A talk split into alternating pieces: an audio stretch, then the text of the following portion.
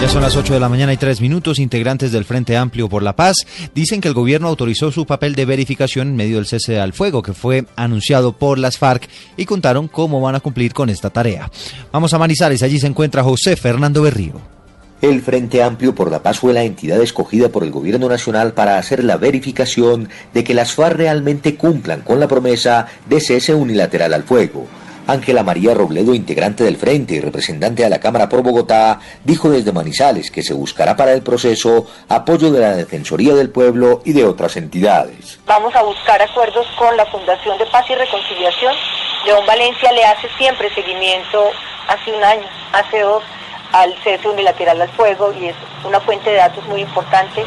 Expresó que una parte del Consejo Nacional de Paz ha mostrado la voluntad de acompañar la veeduría. En Caldas, José Fernando Berrío Becerra, Blue